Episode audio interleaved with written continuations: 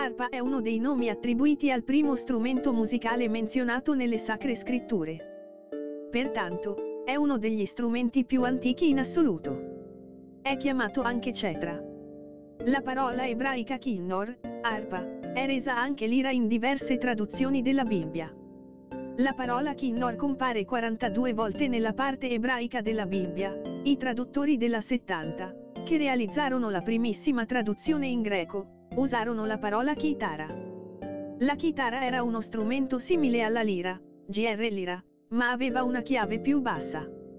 Le traduzioni moderne generalmente rendono chitara cetra o arpa.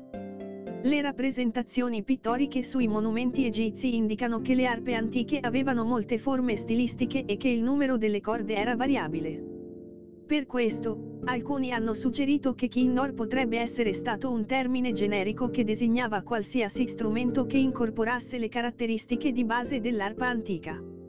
Tutto ciò che le scritture ebraiche indicano con certezza riguardo al kinnor è che era portatile e relativamente leggero, dal momento che poteva essere suonato durante una processione, o addirittura da una prostituta mentre cantava e camminava per la città. Alcuni esemplari erano fatti di legno di algum, ovvero sandalo. Si ritiene che le corde fossero ricavate dall'intestino tenue delle pecore, anche se forse erano utilizzate fibre vegetali filate. Sembra che il kinnor suonato da Davide fosse relativamente piccolo, per essere tenuto fra le mani durante l'esecuzione, appoggiato forse sulle cosce.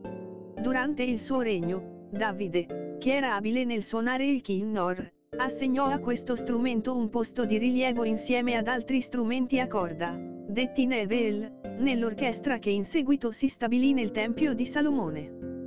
Quando Nabucodonosor distrusse Gerusalemme e deportò gli ebrei a Babilonia, gli israeliti persero la gioia di suonare la cetra. Giunti a Babilonia, appesero gli strumenti ai pioppi. Comunque, dopo la loro liberazione, il kinnor ne diventò lo strumento simbolo. Qualcuno ha ipotizzato che il kinnor e il nevel erano lo stesso strumento. Comunque, non esiste alcuna prova al riguardo.